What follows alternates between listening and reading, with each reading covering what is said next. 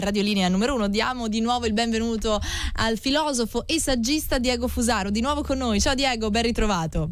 Ciao, un caro saluto a tutti da Diego Fusaro. Che ne pensi della situazione che stiamo vivendo in questo momento in Italia? Eh, ne penso che la situazione non è delle migliori perché a mio giudizio questa emergenza difficilmente si placherà in tempi rapidi, sicuramente ci sono delle, delle aperture ci sono molte scene che meriterebbero un commento a sé, come quella del funerale interrotto a Lecce per accertamenti del distanziamento sociale, c'è la vita difficilissima che avranno i bagnini per, per via di questo decreto del rilancio in cui praticamente saranno impossibilitati ad agire per molti versi. Insomma, ci sono molte situazioni interessanti, preoccupanti, anche interessanti per chi come me si occupa di filosofia, perché una cosa se non altro è chiara, che in nome far, del far salva la nuda vita gli uomini sono disposti a rinunziare a tutto, anche liber- alle libertà fondamentali, anche ai diritti più importanti come quello di spostamento, come quello di libertà di pensiero, di culto.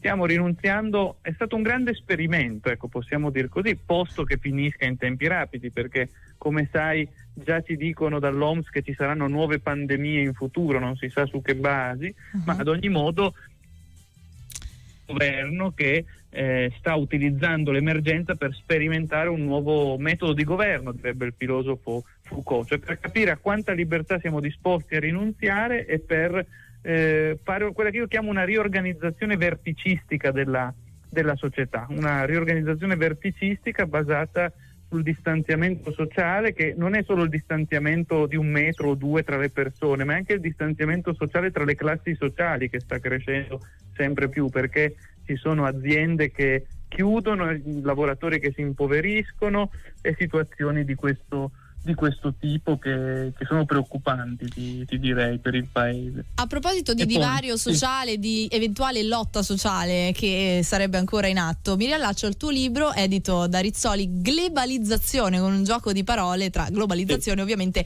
gleba, servi della gleba, la lotta di classe al tempo del populismo. Parla anche di questo.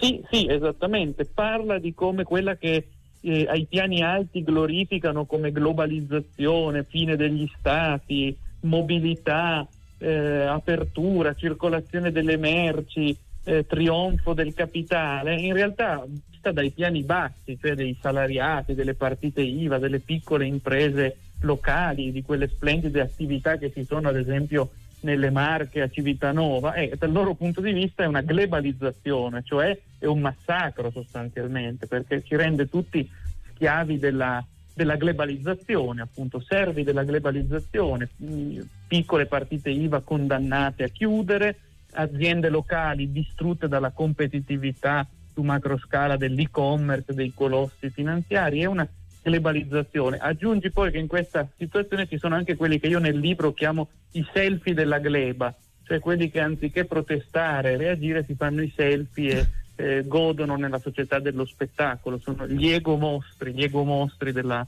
globalizzazione. Ecco, quindi c'è davvero di che riflettere, questo coronavirus non fa altro che potenziare la globalizzazione, perché il divario tra i primi e gli ultimi sta crescendo mostruosamente. L'altro giorno ero in un negozio a comprare una cosa e una, la signora del negozio mi dice ma perché ci fanno questo? Cosa gliene viene? Ma evidentemente se la tua attività, la tua piccola attività imprenditoriale chiude, il tuo posto lo rioccupano i grandi colossi e-commerce che sono quelli che si stanno potenziando grazie alla globalizzazione sì, principali sì, alleati che è il coronavirus. Sì, sì, sì, sì, ma già prima, se posso permettere un mio piccolo commento, già prima del Covid-19 si assisteva a una sempre più crescente burocratizzazione anche della più piccola attività commerciale, ecco, costretti a tenere un registratore di cassa che costa tantissimo, ogni tot mesi va cambiato, quindi eh, sempre più regole e sempre più costi per attività che invece hanno sempre minore introito. Con una formula te lo dico, il piccolo imprenditore marchigiano paga il 70% di tasse ed è sempre considerato un evasore, mentre invece i grandi gruppi e-commerce pagano per legge il 3%, quindi fanno concorrenza sleale al piccolo imprenditore e in più eh, sono di fatto degli evasori a norma di legge. Pazzesco. Grazie mille per la tua analisi lucida, puntuale e anche molto sintetica. Diego Fusaro, filosofo e saggista, andate a leggervi anche il suo libro edito da Rizzoli, Globalizzazione, la lotta di classe al tempo del populismo. Grazie come sempre di essere stato qui con noi, alla prossima. Grazie a voi, un caro saluto, caro saluto. Radio Linea numero 1.